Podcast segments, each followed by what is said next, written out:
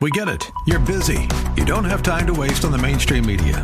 That's why Salem News Channel is here. We have hosts worth watching, actually discussing the topics that matter. Andrew Wilkow, Dinesh D'Souza, Brandon Tatum, and more.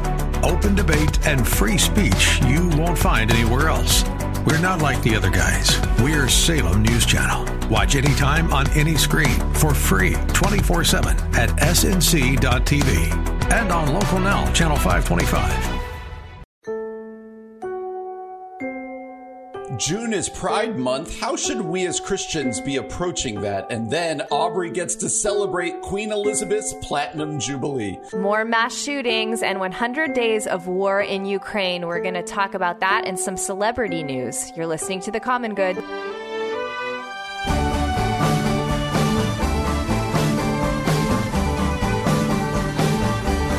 Everybody. Welcome to the Common Good here on AM 1160 Hope for Your Life. Alongside Aubrey Sampson, my name is Brian Fromm. Happy Thursday.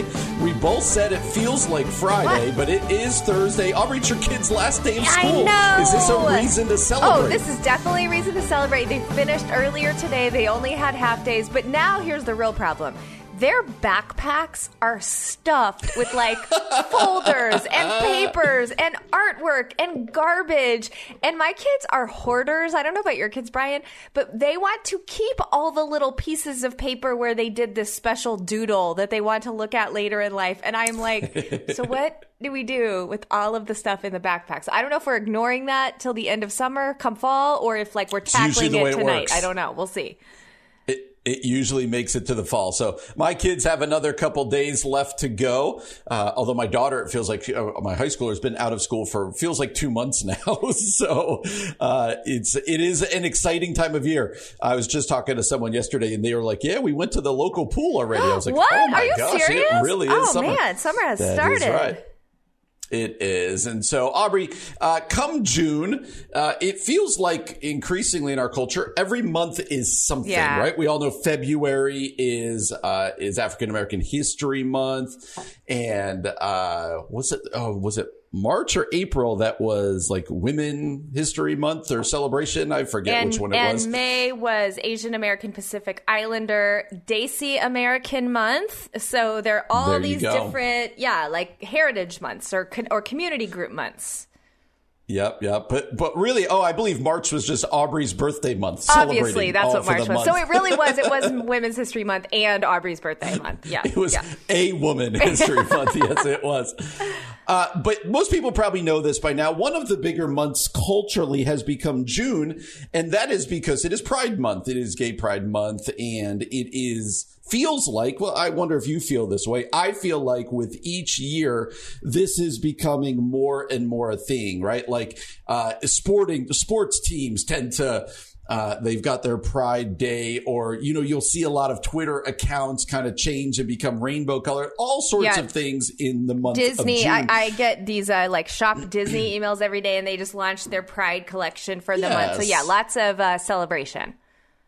So I'd say uh, culturally, we've really dove into Pride mm-hmm. Month. Like it's become a yeah. thing versus some of the other ones you don't really hear yeah. about during the yeah. month. Uh, but Pride Month is a thing. And Aubrey, I think every year that this comes around, I do think it raises this question. What do we as Christians do mm. with it? Especially Christians who might hold more of a traditional view on sexuality. Um, you know, I, I would call it a more biblical view, but other people would push yeah, back hard yeah. against that. But so we'll use the term traditional, who are trying to be good neighbors, but also trying to say, you know, this all makes me uncomfortable or we, you know, we got to talk about this. And I want to have that conversation. What should we as Christians be doing? How do we approach something like Pride Month? And before I, I let you answer that, uh, Josh Howerton, who's a great Twitter follow, uh, really big church down in Dallas, Texas uh, a pastor down there, he wrote this just the other day. He said, as we head into Pride Month, gentle reminder to Christ followers that, quote, affirmation or hate aren't the only two mm. choices.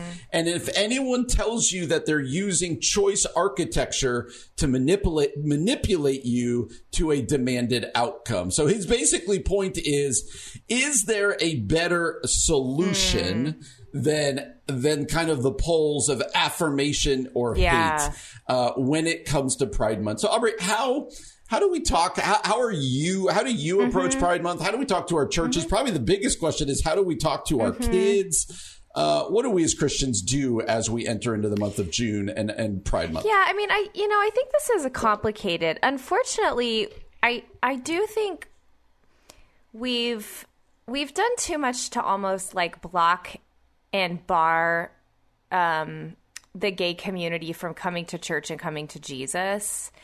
And so I I feel like there's a lot of repentance and change that needs to happen there. Even like feeling welcome at church. I was talking last week to a, a gay Christian friend of mine. She's chosen a life of celibacy. So there there are mm. these two terms: side A Christian, side B Christian. Side A would be like um, kind of open and affirming, and uh, following Jesus. Side B would be like choosing a life of celibacy, following Jesus. More a little more like traditional Christian ethic without mm-hmm. trying to like mm-hmm. change sexual attraction, as we've seen kind of happen in the past and cause a lot of damage. Anyway she was saying her experience in church has been she goes to a church now that she really loves, but that has been like her even her physio- physiology at church, she's so tense. She doesn't know if she can worship. Her stomach hurts. Like the stress of like I don't know if I'm welcome here and that that actually gave me a lot of compassion. So the question really is not about that. The question is about how do we celebrate Pride Month or not celebrate Pride Month. I don't know. Like I don't necessarily think you have to like go to parades and put don your rainbow flags. Um, but I I do think we can think about the fact that Jesus would have drawn near to sinners in order yeah. for them to experience his love and transformation. And that didn't necessarily, of course, that didn't mean he approved of, of sin at all, never. But he always drew near to people that other people were putting their their boundaries mm. up against. And so I think really the question is would Jesus be at the pride parades or wearing the rainbow flags. I don't know, but I know he would be building very intentional relationships with this community so that they would know his love and his acceptance and his welcome and his transformation. And so that doesn't really answer what do we do, but I think there's a posture we need to have that's a little more welcoming and merciful than we've had in the past. Mm. Yeah, Josh Howerton, who I read earlier, he went on to tweet. He said this gently, humbly, with respect, and without a persecution complex. Mm. That's a great kind of way to yeah, start your wow. tweet. Dot, dot, dot. He said, You can love someone without approving of everything they yep. do. Jesus yep. did, and we must. And then he said, You can disagree with someone and still deeply love them. Parenthetically, Jesus did, mm. and we must. Good. This is the hard you know, this is kind of where rubber meets the road right now in, in Christendom because our culture is moving in a lot of ways that, again, those of us who hold a more traditional view just genuinely disagree right, with. Right. And we want to teach right. that. We want to, uh, we want to help our kids understand yeah. that. At the same time, like you said, Jesus was a friend yeah. of sinners. That was one of the greatest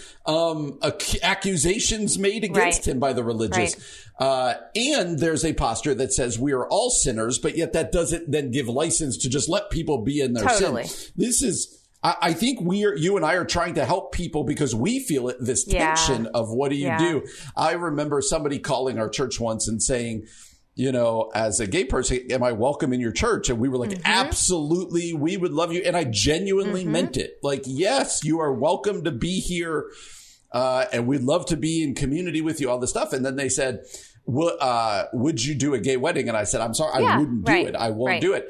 And the person said, that's not very yeah. affirming or tolerant, yeah. and then hung up the phone on me. Like there comes a point right.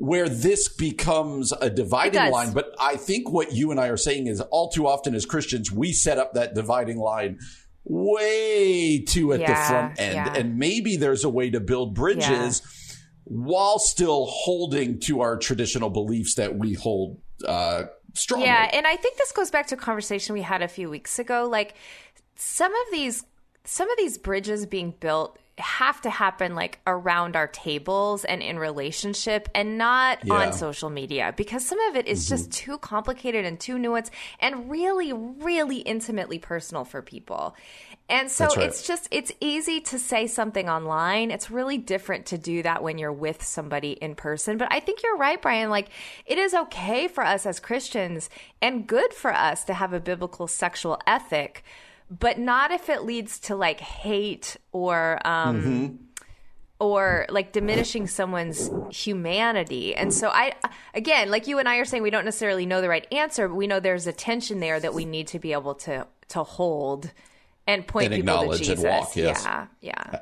Absolutely. So you're going to be seeing a lot of rainbow flags, a lot of stuff online and in around us all month of June. And I think this is. Uh, it should also spur conversation within yeah. the church. What's our yeah. posture? What do we do? And and it should be something that we are wrestling with. Well, Aubrey, big day for you today. Oh, yeah, it's a big day for me. I'm really so I'm really celebrating. What people what people may not know about you is that you have a strange affection for the British monarch. I, I know it's so wild. In fact, where does that come from? I think it's because. it's my roots, Brian. I my I'm Welsh at, at, heart, and so because I have a Welsh queen for the past seventy years, I'm still like, I'm still like God. God save the queen, and I I think maybe you know, yeah, that's the only thing I can say. It's the it's the British in my blood that roots for Queen Elizabeth. Actually, I think it is. I mean, to be fair, to be serious, I think it is incredible that a woman has led in that capacity for like the longest reigning monarch in England's history and that it's in our lifetime. Like there's something very commendable about that. She's a woman of faith, she's a woman of prayer. The things she has seen, the things that no one knows she has done. I just, I, I, I am very impressed with who she is. Yeah. So I've shared that I enjoy following the the British royal family, not to the extent that yeah. you do. Uh, I've laid my my uh, uh, I, I have laid my opinion on on Harry. Yeah, you're not you're not a fan. You're family. not a fan.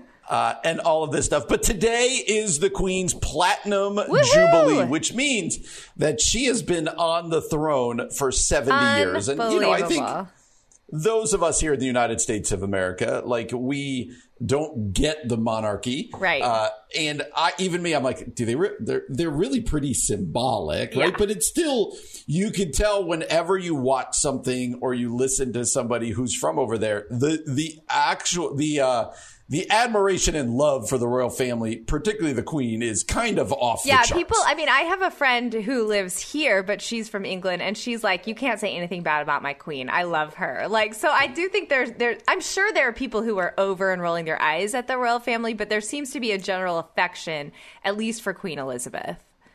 Yeah, yeah. So pomp and circumstance. Let's yeah. go. Let's start there. I was watching some of the Platinum Jubilee on the Today Show this morning, and it was just dripping with yeah. pomp and circumstance. Yeah. Right, like lots of military, lots of flyovers, lots of the royal family standing on the balcony, and who's next to who, and the it's a a huge celebration. Uh, why do you so let me broaden this. Why do you think we love pomp and circumstance? My daughter graduated high school yeah. last week and high school kids are goofy. High school kids are this and that. But at graduation they all march right, in line. right. they they pl- literally play the song pomp and circumstance. Yep. everybody's on their best behavior. There's something about formality yeah that speaks to us, even though we as Americans, like, we're free to do what we want. We're free, whatever. There's something about, uh-huh. right, like at a graduation yeah. or at a wedding yep. or at, uh, in, in the military. Mm-hmm. Why do you think it is that we do so much? Because I do think this ends up moving into the church sure. a little bit. But why do we like uh, history, pomp and circumstances, ceremony? Yeah, a part of me thinks it's because we just at least here in the states in the west like or, or, well the states i should say we just don't do a lot of it. So like you said there is mm-hmm. graduation and there's weddings but generally speaking we're not a very formal country. We're not a country that does a lot of this kind of thing. And so i, I think for I can, I guess, only speak for myself, but I think somehow it feels like it connects us to something meaningful, something special, something stately that we're mm. just we're so casual here in the states. We're so informal here in the states, and there's some good, wonderful things about that. But I, I, for some reason, I think it just like makes us feel connected to like our our history and something more something more meaningful. It like marks moments with the gravitas that they deserve mm. and we just don't do that yeah. much in the states and so I, I i think that's part of why I actually this is part of why i got up early for for meghan and harry's wedding and put on a hat and had a whole tea because i i don't know i i like I like those moments because they're so few and far between, and, and to mark something with the meaning it deserves, I think is really an important part of the human experience. Yeah, yeah. Uh, that's an interesting point. Have I told you my really depressing connection with the uh, royal family? No. I think I've Tell told me you. Again. I think I've told you. I'm going to okay. remind you. Uh, Carrie and I's very first date happened, oh, ended up being on the night yeah, that Princess Diana died. So, so, like, whenever I hear that, I'm like, no, that's the that was our first date. Like Aww. it was, uh, I dropped her off yeah. at her at her dorm or her apartment and went back, turned the TV on in my apartment, and that was what yeah, was on the news. So, so sad. Wah, wah. Yep. Terrible. So. So you made some great points about the tie to history, the tie to gravitas, mm. and all of this stuff. You and I separately both started uh, non-denominational churches. Right. Uh, non-denominational churches have a lot of great things about them. History right. and gravitas tend not to be one of those. And we so, are low church. Right, we are not high church. We, we, are low church. Right. Yes. right. And our our Anglican yeah. friends, our Episcopal yeah. friends, our whatever friends, they're better at this than we are. Yeah. They are steeped yeah. in history, and oftentimes that's the critique of churches like mm-hmm. ours. That in our liturgy, in our song mm-hmm. selection, in how we decide what we're going to yep. preach, just in the buildings we're yep. in. I'm in a warehouse. Right. You're in a community right. center. So, uh, is uh, let me ask this two ways: Is that a detriment of the type of churches we lead, and more importantly, then how do you bridge yeah. that? How do you go? You know what? We do need to tie back to our historical yeah. faith and uh, what's been handed yeah. down through generations. I mean, I think both things can be true, right? Like, I, I actually love different expressions of the church across the globe and throughout history because you just see that the Holy Spirit uses all kinds of communities to disciple people, to make disciples. You know, if mm-hmm. you think about like the church in Acts, there were formal, I mean, they were still meeting in the temple at times. And so that was a more formalized ritualistic experience. But then Christians were also meeting in homes daily and breaking bread together and uh, sharing the word of God together informally as well. And so I, I, I think we can celebrate God's creativity and God's yeah. diversity as we look at different expressions of the church. Certainly, though, there are places where us low church folk can get a little better about like oh what's the church what's the ecumenical church doing as far as the church calendar could we lean into that and perhaps remind ourselves that we're part of a community and not so you know not so individualistic at the same time the beautiful thing about the sort of low church non-denominational thing is a lot of people have been turned off by some of those rituals or some of that yeah, history yeah. feeling like they weren't free to be themselves they weren't free to have mm-hmm. a, a different expression of worship and so again i think there's value to both and in different places around the world you know god is just building his church in really cool ways so i don't what do you think yeah, about that yeah I, I think uh, for churches like ours, and there are a lot of them, you know, around mm-hmm. us.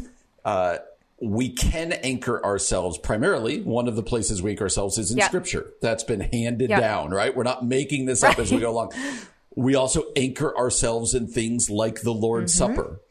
Uh, that this is something happening globally, mm-hmm. but this has been something going on. I know different, different ways to speak yeah. of it, different thoughts about it, but it's been baptism has been handed yeah. down. All of these things uh, and not everything, and I, I have to, you know, think about for myself and for people much, not everything needs to be new. Yeah. Right? Like totally. there's value in totally. songs or liturgy and yep. other things handed down, but there is also value in new. Mm-hmm. And I think that's the fun thing is to, is to try to walk that. All right, Aubrey, enjoy the rest of your tea and crumpets probably coming oh, for you at some absolutely. point today. I'm going to, I'm going to do that later this evening. I'm going to force my family to put on hats and sit around the table drinking tea with me. I just realized I don't realize I don't know what a crumpet is. I actually don't know what a crumpet is either. It's a pastry Feels like of a some like sort, a like muffin. a cookie. We're going to Okay. look it up, but I believe it's. I'm going with a cookie like pastry Okay. of some okay, sort. I'm gonna go with like a muffin type pastry. So let's see what happens. For no matter how silly the idea of having a queen might be to us, as Americans, we must be gracious and considerate hosts. And I think you and I just learned something that we had. I guessed it was like a Yeah. cookie. You guessed a pastry. No, no, no. I guessed we a went to muffin. I, I want to clarify that because I was a little closer than you. I guessed a muffin. You're Yeah. right. We went to Google and saw pictures. a crumpet is essentially an An English, English muffin. that we've been eating our whole lives. Apparently, that's a crumpet. I mean, I'm sure, I'm sure there are differences sure. between a Thomas's English muffin and a crumpet, but the but to look at it, if you showed me a picture of a crumpet, I'd that's go, an English "That's muffin, an English which muffin." makes sense. Why it's called an English muffin and not just like a, a muffin or you know you know. Sometimes, Aubrey, the world makes more Wow. sense than we give it Wow, credit wow, for. Wow, listen to us Americans. uh, We're so brilliant. This is one of those. Mu- so uh, next time I go to like a honey jam cafe or something like that, and they're like, they're go, they go, do you want pancakes, toast, or an English muffin? I'm like, I would, like, a crumpet, please. and they'll go, and I'll just whisper to my waitress, that means English English muffin. I want to make sure I have an English muffin. Uh, if Good times. uh, so a total question that doesn't Yes. matter, but let's ask Okay, it let's do anyway. it. Uh, when you are at a breakfast restaurant and they ask you, do you want toast, Mm-hmm. English muffin, or pancake on the side? What do you choose? Every time I order pancakes to go and I take them to my kids. Every single time. but all right, all right. So okay, we just learned that you're a very thoughtful Thank mom. You. Congratulations. But what about when they say, "Ma'am, we're not going to let you take it to go. This has to be eaten by you." I say, could I please have fruit instead?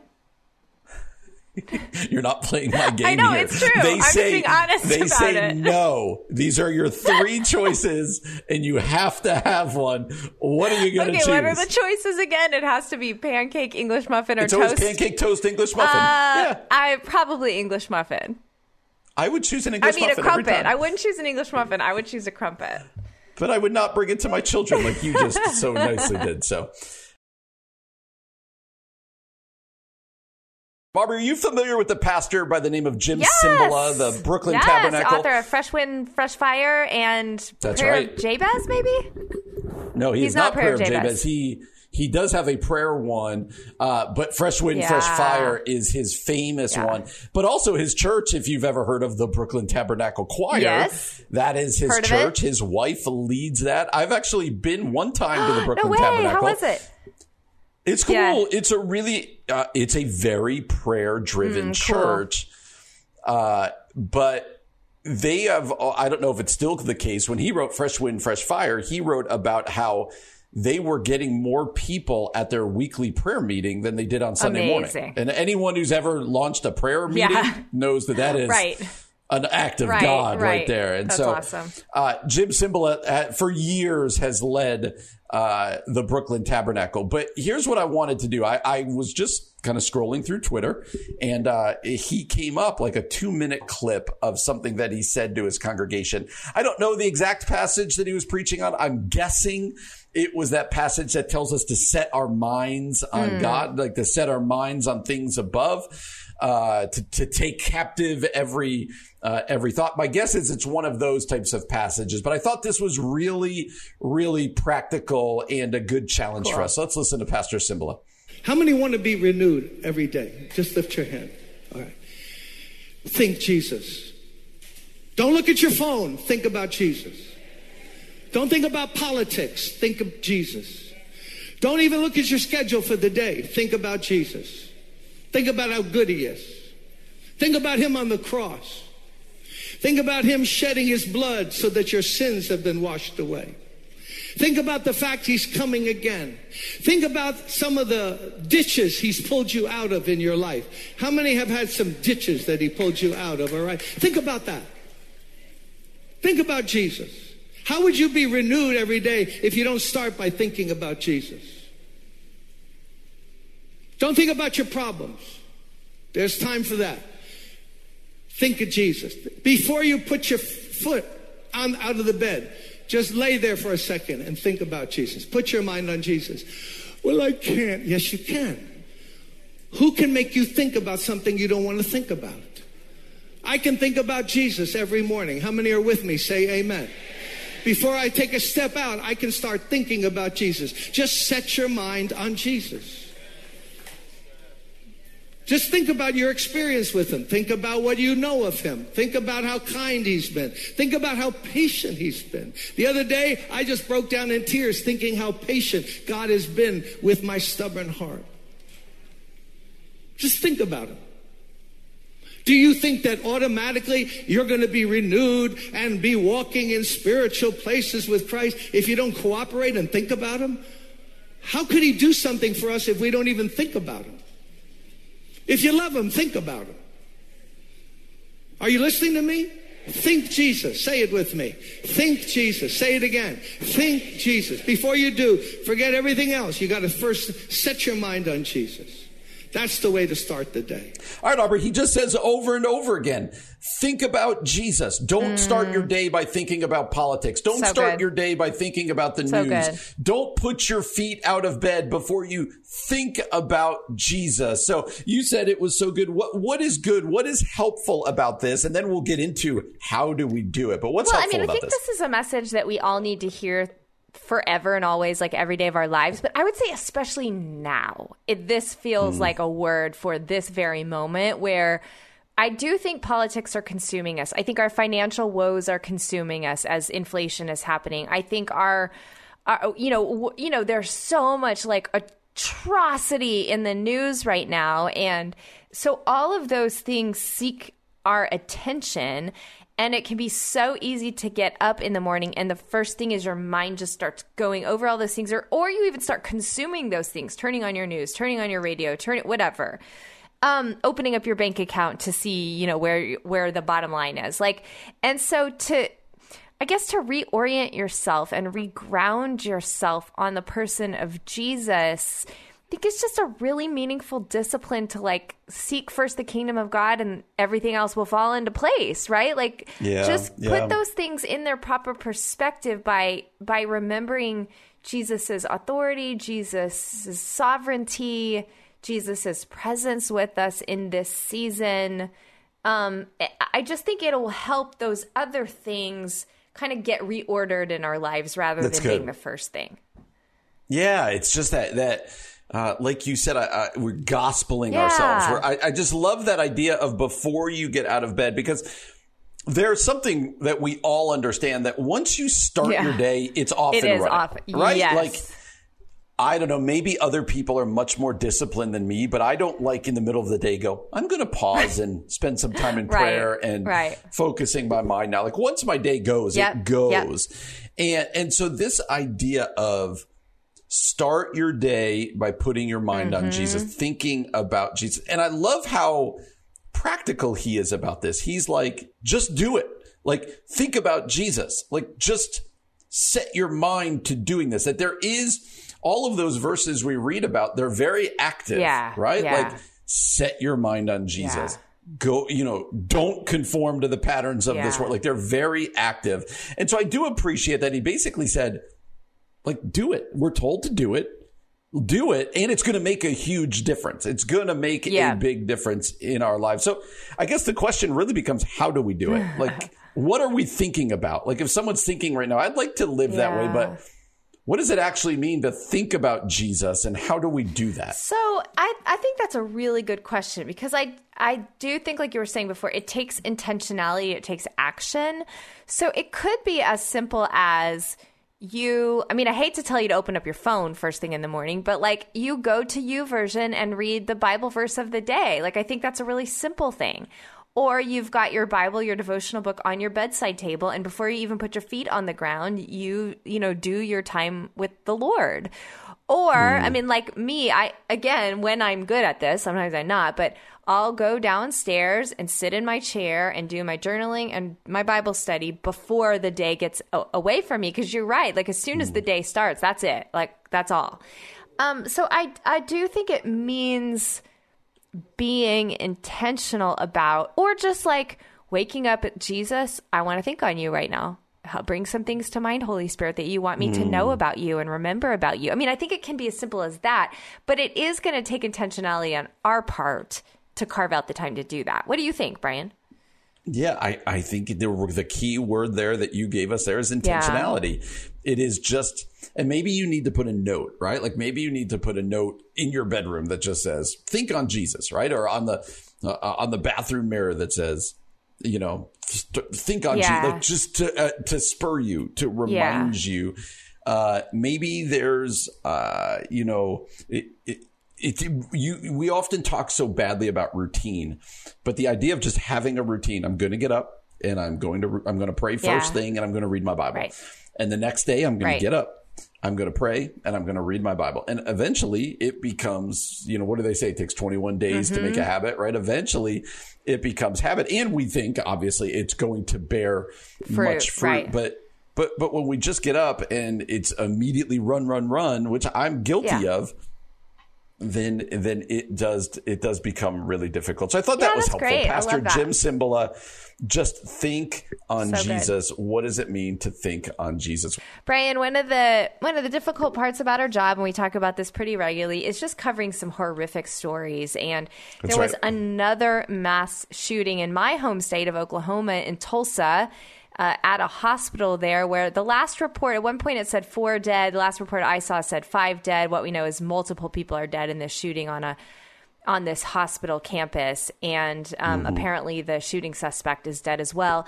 This is the 233rd mass shooting in the U.S. this year. So, mm. uh, just another devastating story. I mean, there's no way there's no way to say anything else. It's another devastating story. And then on top of that, apparently um, yesterday, a 16 year old, so was that a sophomore in high school, was arrested yeah, in sophomore, uh, junior, arrested yeah. in Berkeley, California, or in the area anyway, after police learned that he was allegedly recruiting students to carry out a mass shooting Jeez. at a high school in Berkeley. And um, I, I read this article, Brian, and the police went to his house and found all kinds of weapons, things to make weapons, bombs, possibly. So just uh, another, I mean, praise God that there was some intervention in this one because that would have been horrifying. But just another like devastating story about a mass shooting. And then, Brian, on top of it all, I don't know if you know this, but tomorrow marks 100 days of war in Ukraine. Oh, yeah, wow. and it does seem like Russia is beginning to gain some control and power. And yeah. so, I mean, wow, there is just it's heavy. Yeah, it's it's heavy, Brian. And you know, I, I know we kind of keep coming back to the same conversation, but I think this is an important conversation. How in the world do we wrestle with some of this stuff as it continues to be heavy and it feels like we want there to be a new season of peace and shalom and change but we're just not seeing it right now like how do christians wrestle with this kind of thing yeah first is we have to acknowledge that it's a real problem yeah. like just the statistics of I saw some crazy thing. There have been this many mass shootings in our country since Uvalde. Um, and you're like, wait, that uh, happened last week they're like not even really doing the funerals yeah. yet. Like that's how soon they are. And so I think, um, you know, everyone has got their defenses up already about whether it be guns or this, but I think we have to realize that when it comes to, um, these types of events, we are a sick culture. Mm. Like something's the mental health issues going on yeah. right now, uh, compounded by, um, you know, gun issues compounded by copycat yep. issues compounded by more yep. mental health like it's a it's something it's a crisis yep. it's a crisis and we can't ever become mm numb to oh four people got killed in tulsa like what's for dinner right, tonight you right. know like that's we can't I, i'll never forget that when uh, when columbine happened i was a senior in college yeah and i remember when columbine happened it being it it, it was on the news for weeks. Yeah. And it was, there were documentaries yeah. made about it. And that because it was like a first of its kind, like it felt right. like that. But, but when you look back at Columbine, I, I, this is going to sound heartless. It was only 13 people, mm. which, and, and I use the word only on purpose because Yes. Now, you know, now that's we, like, we oh, those, phew, it was only 13. Normal. Right. Right? Like it's still a huge tragedy now, but that's normal. And it re- you realize now how long it's been around. Uh, those those kids that were killed at Columbine, I saw the stat the other day. They'd be they'd be forty years old right mm. now. Like so, this has been going on for a while. So to to answer your question, Aubrey, first we have to feel the gravity of the evil and brokenness of this world, whether it be in school uh, school shootings or a, a, shooting at a hospital campus like in Tulsa, or whether it be the war with Russia and Ukraine. Like we can't become numb to the evil of this we world. Can't. Yeah. Uh, and then what we learned, what we discussed the other day is we we in those moments of being confronted with the world's evil, we either run from God or yeah. to God. And I yeah. we would encourage people to say, this is where our faith matters. The ultimate victory of Jesus Christ over evil, sin, and death. Uh, we've got to hold on to it in these times. But I don't say that flippantly yeah. because it's not easy right. and it doesn't wrap everything right. up in a bow. But this is where kind of our faith begins to really take root uh, in a day to day basis. Yeah, I, I saw um, I saw, I think it was Derwin Gray posted something like just specifically about the mass shootings. He said like this is specifically an American problem. And I mm. so, you know, thinking of our American tragedies along with Ukraine like you're talking about, I I think you're right, Brian, like we we can't it's hard because I know sometimes it can be so overwhelming that you do need to sort of unplug, go on a walk with your kids, take deep breaths, go out in nature. Like you almost mm-hmm. have to like I don't know, like disconnect to be able to reconnect, but I do think that reconnecting part is really important to not turn a not turn a blind eye to the pain and suffering in this world and like you said see these moments as as awful as they are as invitations to come to God with all of our questions. And then I, I also think we were, we've talked about this last week with the shooting in Texas. It also is a time for action. And mm-hmm. I know, you know, you and I are not are not uh, experts when it comes to gun control. We've said that before. We've both said we don't get guns. Certainly, mm-hmm. none of us get war or want to support war um, at the end of the day, like I also think our prayers have to move us to like do what we can to to make change, and whether that's yeah, to have the hard conversations yeah, for sure. Yeah, for sure. have the hard conversations. Write your political leaders, uh, um, but all of it, whatever it is, it it is like you said, it's an invitation not to like put yourself at a distance from people suffering, but enter in and and to acknowledge brian like you said that like this stuff is hard and this is scary. To think that there are 233 mass shootings just this year alone. I mean we're not even at day mm. 233 in the calendar. And to think about the fact that 100 days of war in ukraine how much they're suffering. I mean it's just it is it's a lot. So i guess the point is i'm so grateful in one sense that we have a god who allows us to go to him with our pain and suffering that we have the truth of the gospel that I, it doesn't make sense right now, but one day there'll be no more pain and suffering. Mm-hmm. And so we have to keep leaning into like, okay, Lord, would you let your will be done on earth as in heaven? Because we don't want to see this suffering anymore. We want to see change.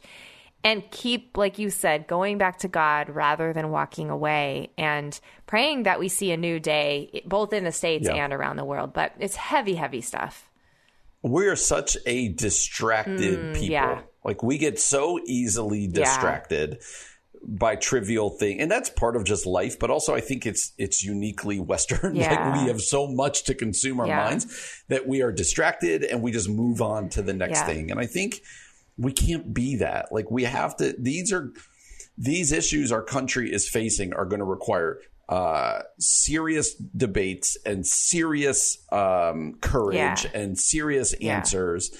Whether it's dealing with guns or mental health or school safety or whatever, like there's a whole litany of things that need to be right. discussed. My fear is that we're just going to continue to be distracted. We'll just move on That's to the next thing, too. and this will kind of wear away until the next one and heaven help us, we end up being in the middle of the next one. You know what I mean? Like you're just kind of uh, you, you, hope that we aren't such a distracted people that we've lost you know any any interest in praying for the people in Ukraine or having hard conversations about what's going on in our country like let's let's be adults about this and let's let's push these forward. Let's continue to push yeah, for answers. Yeah, let's continue to push for answers and not get distracted. That's a good word. Brian, have you been watching any of the new Obi-Wan show yet on Disney Plus?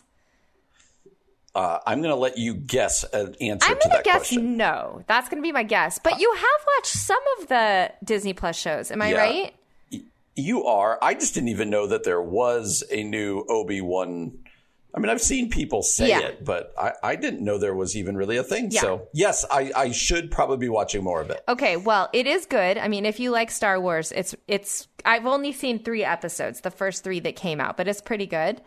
Um but part of the reason I love the show is I'm a big Ewan McGregor fan. Like I like the Scottish Okay. accent. I like the roles he has played in the fa- in the past. I first came to Ewan McGregor affection through I don't know if you remember the movie Trainspotting, like back when we were in college. It was a very 2000 I do, movie. but I don't. I don't think I've ever actually seen it, but yes, I do Yeah. remember. Um, okay, so I like him. I'm a fan, and he, of course, plays the the titular role of of Ben Kenobi, Obi Wan Kenobi. Okay, Okay. so anyway. There is a new actress in the show. Uh, her name is Moses Ingram. She is a black woman. She's playing a, a sort of a I don't want to spoil too much for people. So this is a spoiler alert. Warning, warning, warning. This is a spoiler alert, listeners, if you care about this. but she's serving uh, Darth Vader. I'll just say that. So she's playing a bad guy. And um, apparently the Twitterverse went wild attacking her online with all kinds of racist slander and slurs and and calling her the N word and just these horrible, horrible, horrible things about her as a person, as a human, as a black woman. And so Ewan McGregor got online and he said some pretty harsh things to Star Wars fan that I think were really necessary. And so I want to go ahead and play that audio and then talk about it. But then, Brian, there's another kind of twist to this story that I think will be interesting for us to unpack. So let's go ahead and take a listen to Ewan McGregor.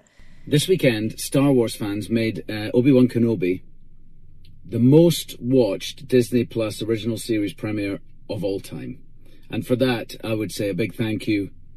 And uh, it just goes to show what this family can do when we all pull together. However, um, it seems that some of the fan base from this influential fan base have decided to attack Moses Ingram online and send her the most horrendous racist DMs and I heard some of them this morning, and it just broke my heart. Moses is a brilliant actor. She's a brilliant woman, and she's absolutely amazing in this series. She brings so much to the series. She brings so much to the franchise, and it just sickened me to my stomach to hear that this had been happening. I just want to say, as the leading actor in the series, as the executive producer on the series, that we stand with Moses. We love Moses. And if you're sending her bullying messages, you're no Star Wars fan in my mind. There's no place for racism in this world. And uh, I totally stand with Moses. All right, I love his words there. If you're a racist, you're not a Star Wars fan. And I just am like, yeah, go Ewan McGregor. Plus, he says it in his cool Scottish accents. So you got to listen to what he has to say. Um, yes. Okay, but Brian, here's what is wild to me. And I think this is a well, and let me tell you and then we'll talk about what we think about it. So, um I don't know, you didn't watch Mandalorian, but in in not. the Mandalorian, there's a character played by an actress named Gina Carano. And she is a I mean, sh- her character is very tough. I actually think she was a professional wrestler, bodybuilder, something like that. So she's like a right? big, tough lady. Her character was amazing.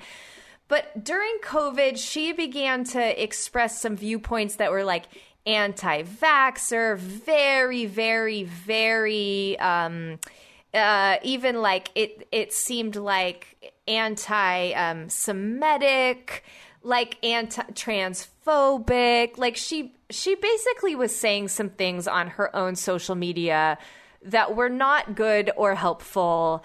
Uh, she talked a lot about voter fraud. She mocked mask wearing, and she eventually was fired for that. Okay. Now, what people have done on social media, as they are wont to do, is to make a connection between these racist attacks and that uh, Gina Carano getting fired, basically saying, Ewan McGregor, Disney, you're standing up for Moses Ingram, this black woman experienced racism, but you didn't stand up for Gina Carano. And they're kind of saying, this is like another sort of leftist, you know, woke, what, yeah, whatever. Yeah, what we do. I don't think it's a fair connection. But I want to know what you think because obviously I'm a fan. I'm a little bit involved, Brian, and I right. in a uh, you know our church is a multi-ethnic church and we are so anti-racism that I sometimes I can't step back and see if there's a connection here. I don't think there is, but I want to know what your thoughts are. So where it feels different, uh, I'm just learning the story. As I said, I, I'd never watched either of these. Where it feels different is from the way you've told it is that Moses Ingram didn't do anything. Yeah. Moses yes. Ingram uh, the extent of what she did was be a black actress. And I want to make sure maybe I just want to have some hope in humanity that every every comment she's gotten is is um you know is deplorable but I'd like to think that these are just Twitter trolls yeah. and that I always want to be like Ewan McGregor don't even give oxygen mm, to that right mm. like don't even give but I understand why right it's the it's the social media world that we live in but the Gina Carano one you said uh, what what I, sometimes what I think we lose sight of is that we, you know, we like to talk about cancel culture and yeah. all of this, and I understand that, but in reality, while we have First Amendment rights to say stuff, we our First Amendment rights don't protect us from consequences. That's so good. Yep. So if if a company like Disney, whatever you think about mm-hmm. them thought that her comments went too yeah. far, it is perfectly within their rights to fire right. her. Now, were they um, caught up in you know in in public per- opinion? Uh, maybe I don't yeah. know, uh, but uh, so often we yell cancel culture when the answer is no, it's mm. not cancel culture. It Consequence. is consequences. Oh, that's so good, Brian. And wow. That's on both yeah. sides of the aisle. Like, yes, you can say whatever you yeah. want. I can get, I can say whatever I want and not fear retribution from the government. But it doesn't mean that there aren't things that if I said them, my church or our radio station wouldn't fire me right. over them. And that's not cancel culture. That's consequences. Yeah. And oh, we all consider our consequences. Whereas it feels like Moses Ingram is just a different case where people are going, I don't want there to be this you know, black actress. Mm-hmm. And again, I hope that that is just 0.0001 of people out there who are saying these things. Uh, that's not her getting that is not consequences of anything she's right, done right. other than being a black right. woman that's actress. hate. So yeah. that's the difference. And I, you know, do I get uncomfortable with some of the things that we that we cancel over versus some of the things that obvi- absolutely sure, sure. But a lot of times, also, when we yell cancel culture, we should ask ourselves first: Is that cancel culture, or is that That's just good, Brian? That's a really good And- uh, uh, algorithm. That's not the right word I'm looking for, but a really good way to think just through the lens. perspective? Yeah. Mm-hmm. And I, I think Gina Carano is that I did I get her name right? Yeah. Carano. She said things that she believed and she thought was important Yeah. to put out there. She may have said them in unhelpful Yeah. ways. And Disney, being a multi-billion dollar corporation, said. Not only do we not agree with you, we don't want to associate. Yeah. That's the consequences of it. And you might say, well, Disney would have, yeah, Disney probably wouldn't have fired her if she came out and was like, I'm full vaccine Mm-hmm. Yeah. and anyone who's not full Yeah. vaccine has a, or if she came out anti-Trump versus right, pro-Trump. right. I, and you can then, there could be consequences to Disney's action in which a lot of people stop giving their Right. money to Disney. Like, there are consequences. So cancel culture is a thing, but sometimes I think it's become this umbrella Mm. term where we go, oh, it shouldn't be cancel culture. Nope.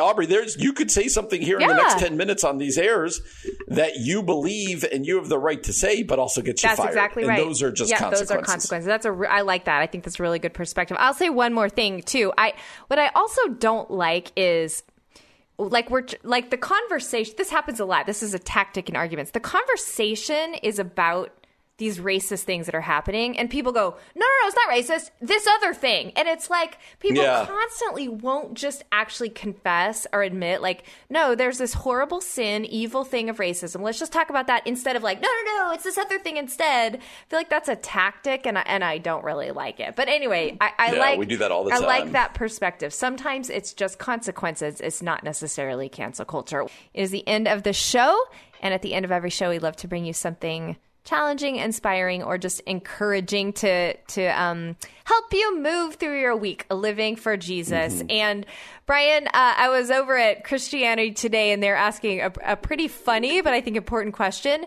Is there a tiny Puritan living in your head? What do you think of when you hear that question? Like, what do you think they're going to well, the- imply?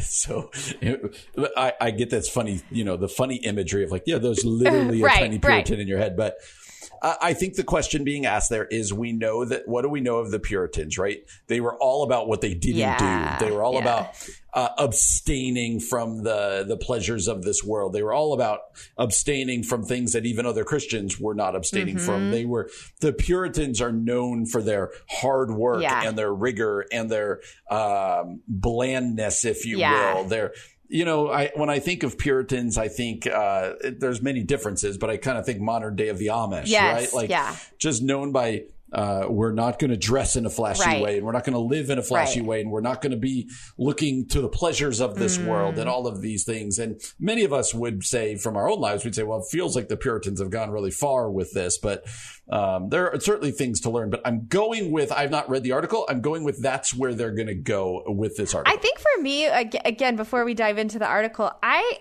sometimes I do think there's a tiny Puritan living in my head because every once in a while, okay, i am going to give you an example. Okay, this is a little bit wild, but just like go with me here, okay? I have a friend whose daughter just got a tattoo. Her first tattoo. She's 18, got her first tattoo. And it's the tattoo of her uh, horoscope sign, okay? And oh. the tiny Puritan in my head and went, horoscope? No, you can't have the. Like, I. There are things in me that, right or wrong, I mean, some of it might be right, Right. You I know, where I just sort of have this like, no, no, no, be careful. That's sinful. Like, um, that's almost my like initial response. And again, sometimes I think it's actually right and godly, and sometimes I think it probably makes me a little judgmental or not able to enjoy things of this world. So that's a weird example. And I'm definitely like, don't believe in horoscopes. But like, I do have that little tiny Puritan that like pops in my head sometimes. It's not consistent, right. but every once in a while. So I thought you were going to say there, interestingly, this goes, you and I uh, have been raised, you know, uh, in ways you don't do this, yeah, you do yeah. this, you don't do this. We we both went to Wheaton yeah. College in which you signed a covenant that says I won't do this, I won't do this. So when you started that story, even though I know that you don't have a problem with tattoos, I thought your first thing was going to be uh, immediately my first thought is like, oh, should a, should an 18 year old get a tattoo? Oh, and then oh, you went oh. to the horoscope. That's that shows you how how tiny how the tiny Puritan lives in me, and this Yeah. is coming from someone whose 18 year old got a tattoo Right, on her right. birthday. okay, so some of us have that tiny Puritan who lives in us. Okay, here's what this here's what this article says. This is by Joy Marie Clarkson. She says we should tell the tiny Puritan to get lost. She says, I am hmm. convinced that most of us have a tiny Puritan who lives in our heads. He sees all pleasure as temptation. He thinks the safest way to stay morally pure is to be chronically wary of one's own enjoyment. When we find ourselves enjoying something, be it a particularly over, overripe peach, an amazing piece of music, or a first kiss, he furrows his brows, grumbling, Sinner, be careful, you might get carried away. The tiny Puritan is a nuisance, but we're afraid to get rid of him because we really do want to be good. She goes on to say the tiny Puritan believes all pleasures are guilty pleasures. Did you enjoy the movie? The tiny Puritan suggests you could or should be doing something more productive or spiritual. Did you love those donuts? The tiny Puritan suggests you are a glutton. She says we all handle the tiny Puritan in our own special way. Some learn early in life to lock the tiny Puritan in a box and bury him somewhere deep in our subconscious, boldly enjoying pleasures both innocent and salacious. Some of us try to bargain with the tiny Puritan, enjoying some small pleasures, but not without being flattened slightly by his derisive scoff. We end up trying to follow the Puritans' demanding rules so he'll shut up. Okay, so where do you think this tiny Puritan comes from? Uh, I, I would like to think that it comes from a good mm. um, start, yeah. right? Like we, the book of Hebrews tells us to, um, you know, throw off the sin that so easily mm, entangles right. and focus our eyes yep. on Jesus. And I think it's a reaction to us saying, I've got to be vigilant in throwing off the sin, right? And, and, but the problem is that for many of us, this probably became more about our definition of sin. Mm. Like, what are these things that are wow. sin? We became somewhat fundamentalist. We became somewhat legalistic yeah. in these. And so, therefore, um, you know, I too am not a follower, and I think that horoscopes are dangerous. But just the fact that you were like, a horoscope, you're going to hell. Like, right, totally. It, it starts to show how something with good intentions, right? I want to keep my mind focused mm-hmm. on Jesus. I want to get rid of sin that so easily entangles uh, can go too yeah. far, right? Like I want to protect myself from drunkenness, so therefore I'm going to be a prohibitionist who doesn't think there should be mm. any alcohol. Like if a, if mm. any Christian touches any alcohol, they're yeah, sinning, right? Yeah. Like we it's a it's a hard it's a hard line to mm-hmm. walk. I think that's it. I think this grows out of goodness. Yeah. the church saying I want to be holy and and but we're also missing the point a little bit and missing the boat.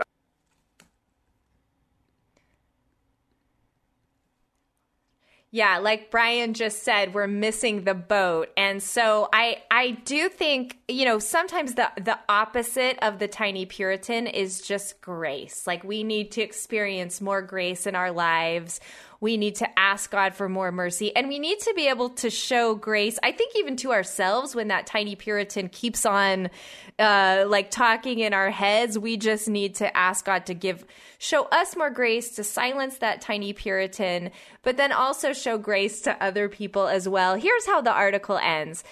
She says, God has set a feast for us in this world. He invites us to taste his love in every perfect apple pie, to feel our souls brush infinity in the consolation of human love, to be drawn through music into worship.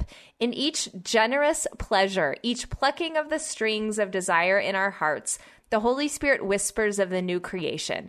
So I dare you to take pleasure in things. Tell the tiny Puritan to get lost eat the feast. So hopefully that's a good word for you on this Thursday evening. I dare you, Brian and I dare you to take great pleasure in things. Tell the tiny Puritan in your head to get lost, eat the feast, and worship God, who is the Lord of the feast.